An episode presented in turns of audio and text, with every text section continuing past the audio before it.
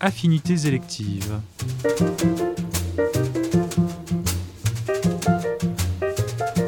Une émission proposée par Canal Académie.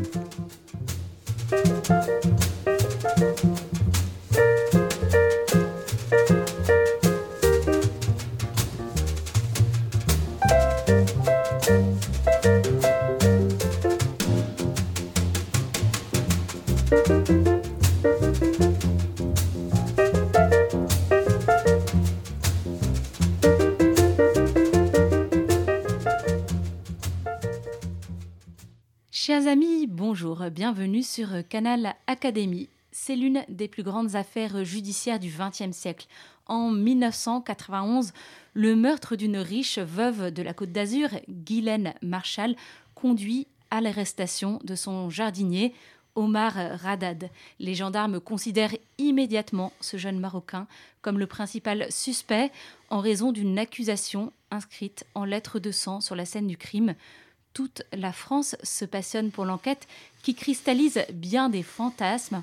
En 1994, Omar Haddad est condamné. Pourtant, depuis le début, il clame son innocence.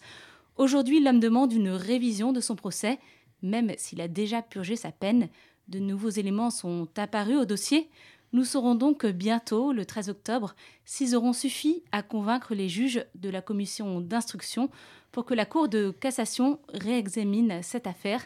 C'est ce que souhaite en tout cas Jean-Marie Rouard de l'Académie française, ardent défenseur du jardinier depuis bientôt 30 ans. Il vient de publier Omar, la fabrication d'une injustice aux éditions Bouquin. Jean-Marie Rouard, bonjour. Bonjour. Alors le 12 novembre 1998, vous êtes officiellement reçu à l'Académie française. La cérémonie est solennelle, comme il se doit. Tout le gratin littéraire est réuni sous la coupole. Et parmi vos invités, il y a Omar Radad, qui est sorti de prison quelques semaines plus tôt. Est-ce que vous pouvez nous raconter ce moment? Oui. Alors évidemment, ça a été très discuté euh, au sein même de l'Académie. Je me souviens que Maurice Druon avait essayé de me dissuader de faire venir pour la réception un condamné à 18 ans de prison. Mais j'avais maintenu ma position parce que je lui avais consacré un livre, je m'étais beaucoup mobilisé pour lui, et je voulais montrer à la face du monde que, pour moi, il était complètement innocent. C'est pourquoi je l'ai fait venir à, la remise de mon épée par Jean d'Ormesson, et puis je l'ai fait venir à la séance de, de l'Académie où il est venu avec son avocat maître Vergès.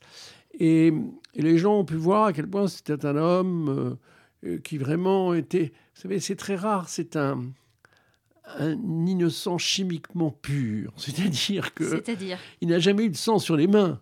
Il n'a jamais eu une bagarre. Il n'a jamais eu le moindre problème avec la police. Donc c'est un homme qui a toujours été vraiment dans, une vie archi normale, avec des, employeurs qui, chantaient ses louanges. Enfin voilà, c'est un homme très doux, très pacifique. Et quand on le voit, on s'en rend compte. Il n'y a pas de raison que cet homme plein de douceur se soit transformé en un tortionnaire abominable pour aucune raison. C'est-à-dire, on n'a jamais pu trouver un seul mobile de ce crime. Donc je l'ai fait venir, et c'était pour montrer, je vous dis, à la face du monde, que euh, ce n'était pas une partie disons, secondaire de ma vie, euh, ce combat, c'était un combat, pour moi, essentiel.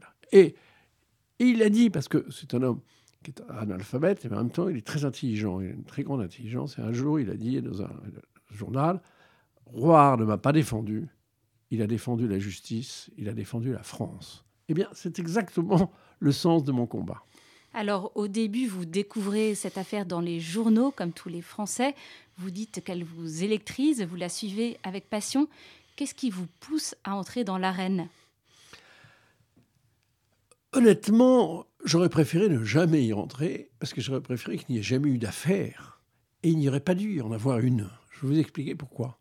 Parce que quand je vois dans les journaux, début juillet 1991, euh, quand je vois cette inscription euh, dans la cave de Madame Marshall, prétendument de Madame Marshall, Omar m'a tué, puis Omar Mat, je me dis, littérairement, ça ne tient pas debout. L'écrivain en moi se dit, mais euh, quand on est en train de mourir, ou bien on fait un petit signe, on fait le haut de homard, ou bon, euh, mais on cherche moins à désigner son, son assassin qu'à essayer de s'échapper. Voilà.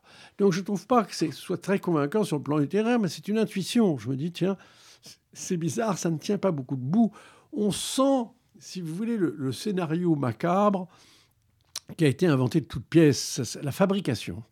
Et puis, quand je, je vois les résultats de l'autopsie, euh, deux semaines plus tard, et que j'apprends qu'elle a un traumatisme crânien, le foie perforé, un doigt sectionné et une éventration avec 30 cm d'anse intestinale qui sortent, il est évident qu'elle est dans l'impossibilité totale de faire les inscriptions.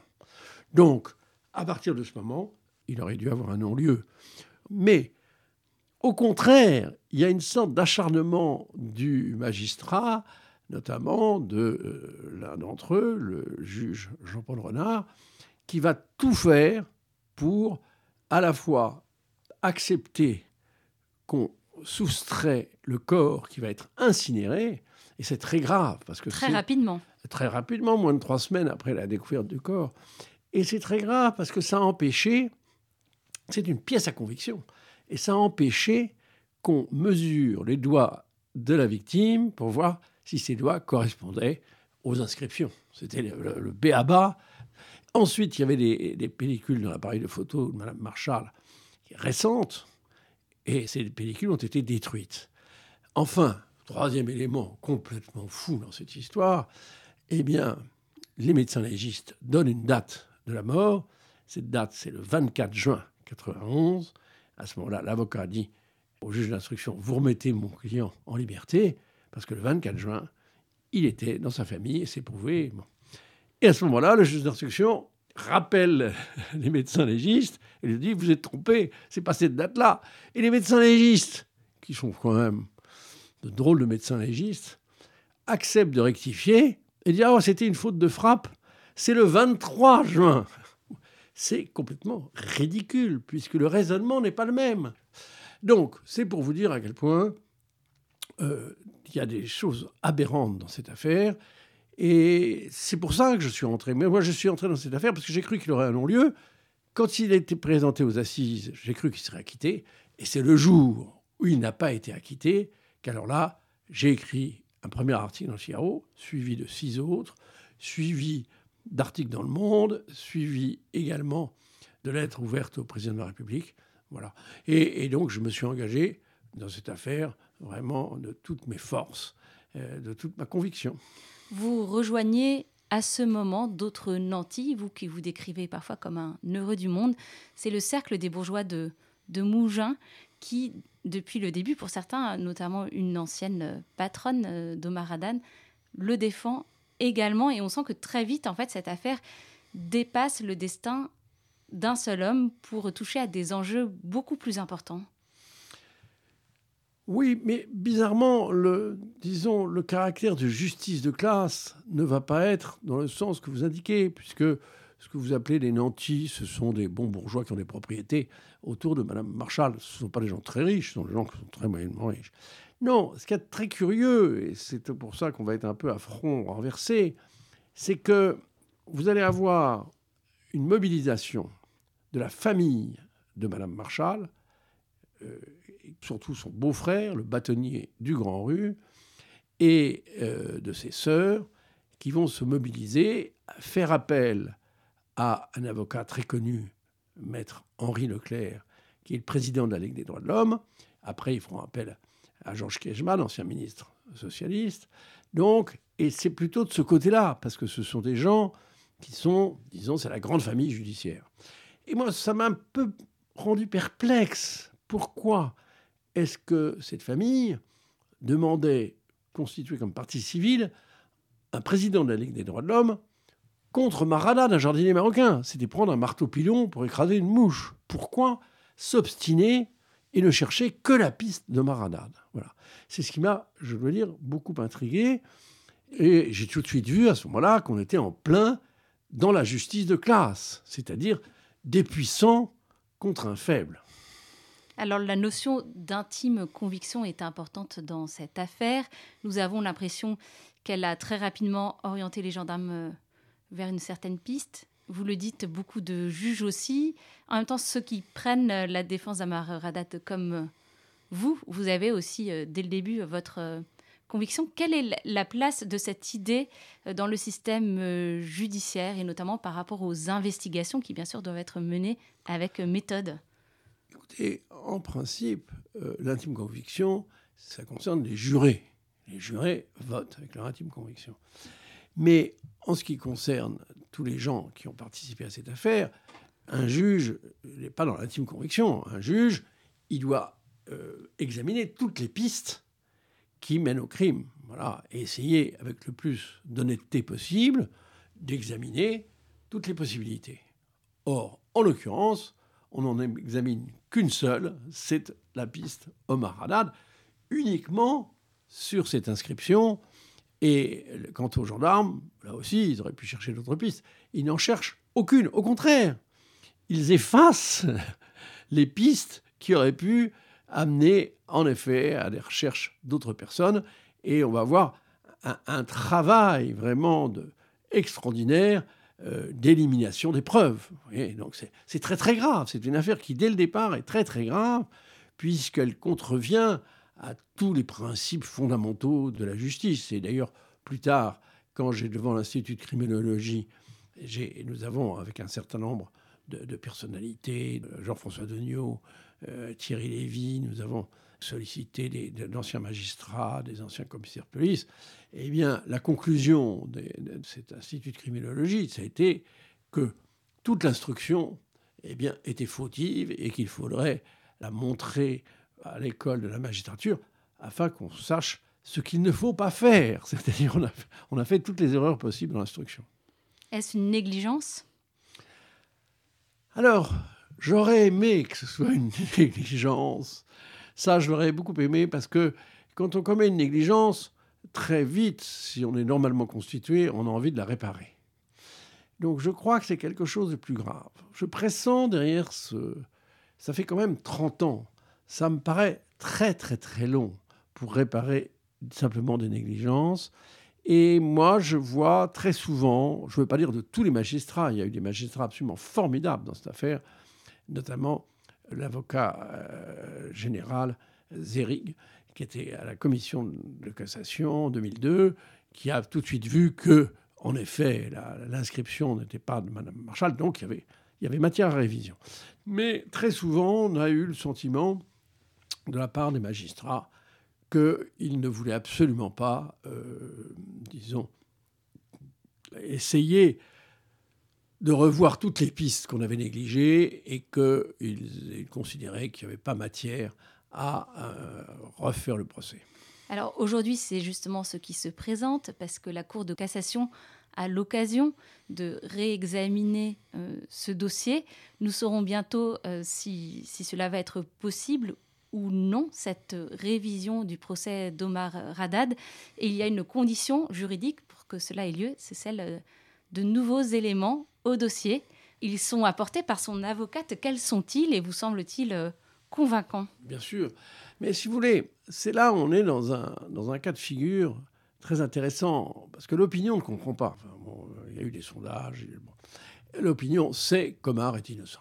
il ne peut pas avoir commis le crime pour de multiples raisons que nous avons évoquées. Mais la commission de révision, qui doit transmettre à la cour de révision, qui elle seule peut décider un nouveau procès ou innocenter Omar, eh bien, elle doit euh, en effet se fonder sur des éléments nouveaux. Ces éléments nouveaux existent, existent, mais vous savez, les éléments nouveaux, il y a aussi une question d'appréciation. Et eh bien, il y a deux éléments nouveaux. Il y a à la fois euh, ce qu'on a appelé la piste cachée, c'est que euh, des gendarmes, à, la requête d'un officier important de la gendarmerie de Nice, ou, plutôt de Cannes, ont fait une enquête parce qu'il euh, paraîtrait qu'un restaurateur qui avait très mauvaise réputation, qui avait plus soupçonner d'avoir commis des crimes, eh aurait connu Madame Marshall et il était possible qu'il ait eu les intentions d'un cambriolage qui aurait pu mal tourner. Voilà. Les gendarmes ont fait un rapport. Ce rapport était euh, concluant. Ils ont trouvé que c'était très suspect. Mais bizarrement, le parquet n'a pas transmis ce rapport, alors qu'à ce moment-là, la Cour de révision se réunissait et ça aurait été une possibilité d'innocenter Omar Haddad. Mais le deuxième ADN, qui était connu à cette époque, mais pas dans son ampleur, c'était que, à la fois, l'ADN d'Omar Haddad n'était pas sur les portes de la cave, mais qu'en revanche, il y avait quatre ADN qui étaient sur ces portes. L'un était fiché au FNEC, c'est-à-dire le fichier de la grande criminalité, et mêlé à 35 reprises au sang de la victime. C'est-à-dire, ça ne pouvait pas être ce qu'on appelle un ADN de pollution, c'est-à-dire les gens qui ont manipulé les portes pouvaient laisser des traces, mais ils ne peuvent pas les laisser euh, mêlés au sang de la victime. Donc c'était forcément l'assassin dans ces ADN. Alors, ça n'a pas suffi en 2002, mais depuis les progrès... Parce qu'il y a eu une première tentative de, de saisie de la Cour de cassation. Première tentative, la commission de révision avait transmis le dossier en 2002 à la Cour de révision, mais cette Cour de révision n'a pas jugé que les preuves étaient suffisantes. Donc, on recommence, et cette fois-ci, la commission de révision va examiner, va explorer tous ces faits nouveaux et juger s'ils sont susceptibles de permettre la transmission à la Cour de révision. Alors il faut bien comprendre ce qui est en jeu dans cette affaire, c'est euh, potentiellement montrer l'innocence d'Omar Haddad qui avait bénéficié d'une grâce partielle du président Chirac en 1996. En quoi est-ce euh, différent de bénéficier d'une grâce présidentielle et d'avoir une révision de, de procès Ce n'est pas ah, du tout la même chose. C'est d'une nature complètement différente. C'est-à-dire que la grâce n'efface pas la condamnation. La grâce, ça permet aux condamnés de sortir plus vite de prison, ce qui fait que Maradad a fait, a fait 7 ans de prison alors qu'il a été condamné à 18 ans de prison, avec les circonstances atténuantes. Ça, c'est encore, ça montre comme ce procès a été trafiqué, puisque ça n'est pas justifié de donner à un homme coupable d'un crime aussi abominable les circonstances atténuantes. Elles ont été données uniquement parce que le président du tribunal voulait à tout prix faire condamner Omar. Les jurés se sont plaints, d'ailleurs, certains ont parlé dans VSD. Et, donc, il a dit on coupe la porte en deux, on met les circonstances atténuantes, ce qui fait qu'il ne fera que la moitié de sa peine. Donc, la grâce du président Chirac, c'était quelque chose qui, a permis à Omar Haddad de sortir plus tôt de prison. Mais sur le fond, c'est pas ce qu'il souhaite. Ce qu'il souhaite, c'est qu'on reconnaisse son innocence, parce qu'il n'avait aucune raison de tuer cette femme, il s'entendait très bien avec elle. Et vous imaginez, pour lui, pour sa famille, ce qu'il veut, c'est être innocenté, qu'on reconnaisse son innocence. Donc c'est quelque chose de tout à fait différent. Et ça, en principe, seule la, Cour de cassation peut à la fois ou refaire le procès ou le déclarer innocent. Qu'est-ce qu'il risque, lui, dans, dans cette affaire? Ah Curieusement, il risque pas mal parce qu'au fond, euh, il pourrait, si on faisait le procès, être condamné à une peine beaucoup plus forte. Sans circonstances. Sans circonstances, tout à fait. C'est pour ça, on ne voit pas le risque qu'il a pris, mais il a pris un très grand risque. Mais dès le départ, il n'a pas hésité à donner son ADN, et on s'est rendu compte que son ADN n'était absolument pas sur les portes de la cave. Et ensuite, il exige donc un nouveau procès avec tous les risques que ça comporte. Alors, sa personnalité a été examinée, mise à nu. C'est vraiment le jeu d'un procès d'assises. C'est comme ça que ça se passe. Et s'il y avait une seule faille à révéler, c'est peut-être sa passion pour les machines à sous. Et ça nous interroge aussi sur le, peut-être le fait que n'importe qui d'entre nous exposé ainsi à rendre public ses secrets les plus inavouables, finalement, aucun de nous n'en sortirait indemne. Oui, c'est vrai, parce que moi, je joue, par exemple, au loto. Je joue au loto de temps en temps, je prends un billet, bon, c'est pas très cher. lui, il faut voir les sommes minimes qu'il jouait. Et puis, beaucoup de gens jouent, jouent au tiercé, jouent au loto, enfin, et il jouait un petit peu, mais attendez, ça aurait été absurde de tuer sa patronne, qui lui donnait un salaire. Pourquoi tuer sa patronne Pour euh, obtenir quoi? Un peu d'argent, mais attendez, l'argent, à ce moment-là, il n'en avait plus du tout, parce que sa patronne. Donc, ça ne tenait pas debout. Et ce jeu, c'était pas une addiction euh, folle en dépensant des sommes astronomiques. C'est quelqu'un de pauvre, c'est pas quelqu'un de riche. Donc, cette justification, ça peut pas être immobile. Alors, on a essayé d'en inventer un autre, les prostituées. Et en plus, c'était faux. Mais donc, ce qui est frappant dans cette affaire, et c'est pour ça que j'ai appelé ça la fabrication de l'injustice, c'est à quel point tout est toujours à charge. C'est-à-dire, vraiment, on cherche à tout prix, parce qu'on n'a pas l'arme du crime, et on n'a pas le mobile, donc il faudrait un mobile. Et, vous vous rendez compte, jouer 20 euros par, par mois ou par semaine dans les machines à sous de, de Cannes, c'est pas ce qui vous amène à commettre un crime aussi abominable. Et puis, dans des conditions aussi atroces. Pourquoi ce corps a-t-il été torturé? Je vous ai dit, le, les tripes qui sortent, le doigt sectionné. Non, c'est abominable. Donc ça ne tient pas debout et il faut vraiment... Euh, euh, aujourd'hui, je crois qu'il y a un déphasage complet entre cette innocence d'Omar Haddad, qui est patente pour tout le monde. Il faut voir la, sympathie qu'il y a. On le voit bien au cours des émissions de télévision, la réaction des téléspectateurs. Tout le monde sait qu'il est innocent. Et en même temps, cette frilosité des juges pour donner une réponse satisfaisante à cette opinion et se maintenir sur des positions de juridisme, se maintenir dans des, des arguties juridiques. Il faut espérer que les magistrats euh, auront là une révélation euh, et que subitement ils vont se dire c'est plus possible, c'est plus tenable. Ça fait 30 ans que ça dure. Maintenant, il faut transmettre le dossier à la Cour de révision et qu'elle décide. Comment expliquez-vous cette persistance du système judiciaire dans ses décisions? Alors,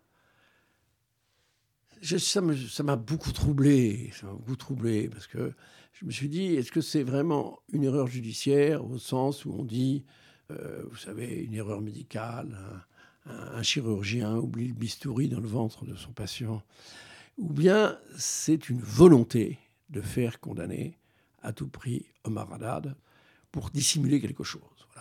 Alors quelquefois, c'est un doute qui m'a pris, c'est vrai, je me suis dit, mais j'ai l'impression que quelquefois, les, on a peur, l'institution judiciaire a peur, si elle innocente Omar, qu'on rouvre le procès et qu'on découvre des choses qu'elle ne voudrait peut-être pas qu'on voit.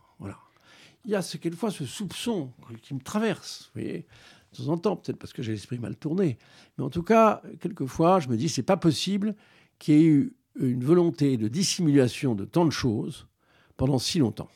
Parce que cela signifie bien sûr que si Omar Haddad est innocent, il y a d'autres coupables et qu'il faudra ouvrir cette enquête. Bien sûr, c'est ça. C'est tout l'enjeu de cette affaire. Et, et c'est pour ça qu'elle est. C'est une affaire malsaine. C'est une affaire malsaine. Et c'est pour ça qu'elle a ouvert la porte à tellement de fantasmes. Parce que c'est en effet l'affaire peut-être la plus médiatique du XXe siècle. Et il y a eu 13 livres qui ont été faits, dont le mien. Il y a eu un film, il y a eu une multitude d'émissions de télévision. Donc, c'est une affaire qui mobilise l'opinion pour de multiples raisons. Aussi parce que les gens s'identifient à Omar Haddad. Ils se disent, euh, si moi j'étais pauvre, jardinier, si je n'avais pas beaucoup de moyens pour me défendre et que j'étais face à une grande famille judiciaire, j'aurais aucune chance de m'en tirer. Ils sentent que c'est l'affaire Omar, c'est aussi leur affaire. Alors vous avez parlé de la machine judiciaire, il y a aussi des pressions parallèles qui peuvent euh, s'exercer. Vous, en tout cas, vous avez payé cher votre engagement. Oui, mais enfin, c'était le jeu. Vous savez, quand on prend des risques, dans ce domaine des engagements comme celui-là, c'est vrai que j'ai été condamné par la famille pour diffamation à 100 000 euros de dommages intérêts. Et puis, accessoirement, j'ai été exclu de mon journal, le Figaro littéraire que je dirigeais. Voilà. Mais, si vous voulez, euh, dès le départ, je me suis dit, en s'engageant dans des affaires comme celle-là, on prend des risques. Mais euh, qu'est-ce que c'est qu'une vie où on ne prend aucun risque? C'est une vie sans saveur, sans intérêt. Et puis, vous savez, les écrivains sont, sont tournés vers eux-mêmes. Ils pensent beaucoup à eux-mêmes. Et en même temps, ils sont tournés vers les autres parce que je crois qu'un écrivain véritable a à la fois la vocation d'essayer d'exprimer ce qu'il ressent, mais que ce soit utile pour les autres, pour ses lecteurs. Et dans cette affaire, ce qu'il y avait de, merveilleux, comme toutes les passions, ça m'a permis de, me consacrer à quelque chose qui me dépassait. Comme je vous le dis, euh, je n'ai eu aucun doute à aucun moment sur son innocence. Non, je n'ai jamais eu le sentiment de me tromper. Et, je pense que tôt ou tard, la justice, si elle existe, me donnera raison. Certains vous ont, vous parliez d'écrivain et d'engagement, certains vous ont reproché de vouloir être euh, le Zola oui. du XXe siècle. Et c'est finalement un bel hommage. Ça, je, l'ai entendu très souvent. Oui, parce qu'on a cru que je voulais en faire quelque chose pour embellir ma panoplie littéraire. De, voilà. Mais écoutez, j'avais envie de leur dire, mais allez-y donc, vous aussi. Est-ce que vous êtes prêts à payer tout ce que j'ai payé? Parce que j'ai quand même payé très cher. Non, et puis, vous savez, défendre les autres, défendre les malheureux, défendre les pauvres, je pense que c'est quelque chose, on l'a en soi on l'a pas. Moi, il se trouve que ça a été, et je l'ai raconté dans un autre de mes livres, Mes révoltes, euh, ça a été le but dans ma vie, ça a été essayer d'écrire des livres qui, euh, disons, font aimer la vie et, développent euh, une certaine beauté. Mais en même temps, ça a été la recherche de la vérité. Voilà. Et mon premier article, je me souviens, ça avait été sur l'affaire Gabriel Russier. Puis ensuite, j'ai défendu un homme qui était attaqué par les compagnies pétrolières. Donc ça a été toujours. J'ai jamais voulu utiliser les moyens que j'avais comme journaliste pour ne pas servir des causes. J'ai toujours essayé de servir des causes. Donc, c'est vrai que je me retrouve dans cette position, mais je, suis, je crois que c'est la position d'un écrivain français. Parce qu'un écrivain français, c'est un homme qui a été imprégné par le catholicisme, par la chrétienté, et, et il vit dans cette, dans cette injustice première qui est la justice du, procès du Christ. Et, tous ces écrivains qui pourtant n'étaient pas forcément très catholiques, comme Voltaire, et bien sûr Mauriac, qui était formidable défenseur de la justice, ou Gide, ou Balzac, qui a défendu le notaire Pétel. Je crois que tous les écrivains, vraiment, ont cette fibre particulière qui pourrait les faire comparer à Zola. Néanmoins, je dois vous le dire, moi, je ne souhaite pas que tous les écrivains soient sur mon modèle. Chacun fait ce qu'il veut. Il y a des écrivains qui ne sont pas du tout intéressés aux questions judiciaires, comme Baudelaire, comme Mallarmé, et, qui sont de merveilleux écrivains. Donc, ce n'est pas la question. Chacun a sa conception, si vous voulez, littéraire. Moi, je trouve que tant qu'à vivre dans un siècle, si on peut tenter de réparer quelques injustices, et si on en a les moyens, si on a les moyens, moi j'en ai les, moyens, eh bien, il faut le faire. Il faut le faire parce que c'est bien pour les autres, mais en même temps, c'est qu'on participe à cette faculté que je trouve merveilleuse, qui est pour moi la particularité humaine par excellence, c'est l'indignation. Tant de gens ne se préoccupent que d'eux-mêmes. Eh bien, l'indignation vous fait participer à quelque chose d'autre, et, et c'est cette fraternité, cette idée de fraternité qui me plaît beaucoup. Plus largement, je dirais qu'un écrivain, c'est quelqu'un qui se bat pour la justice, mais pas seulement la justice sur le plan judiciaire. Je pense à Boule de Suif, par exemple. Eh bien, il défend, disons, la, contre la société, contre la, disons, la société avec ses oukases.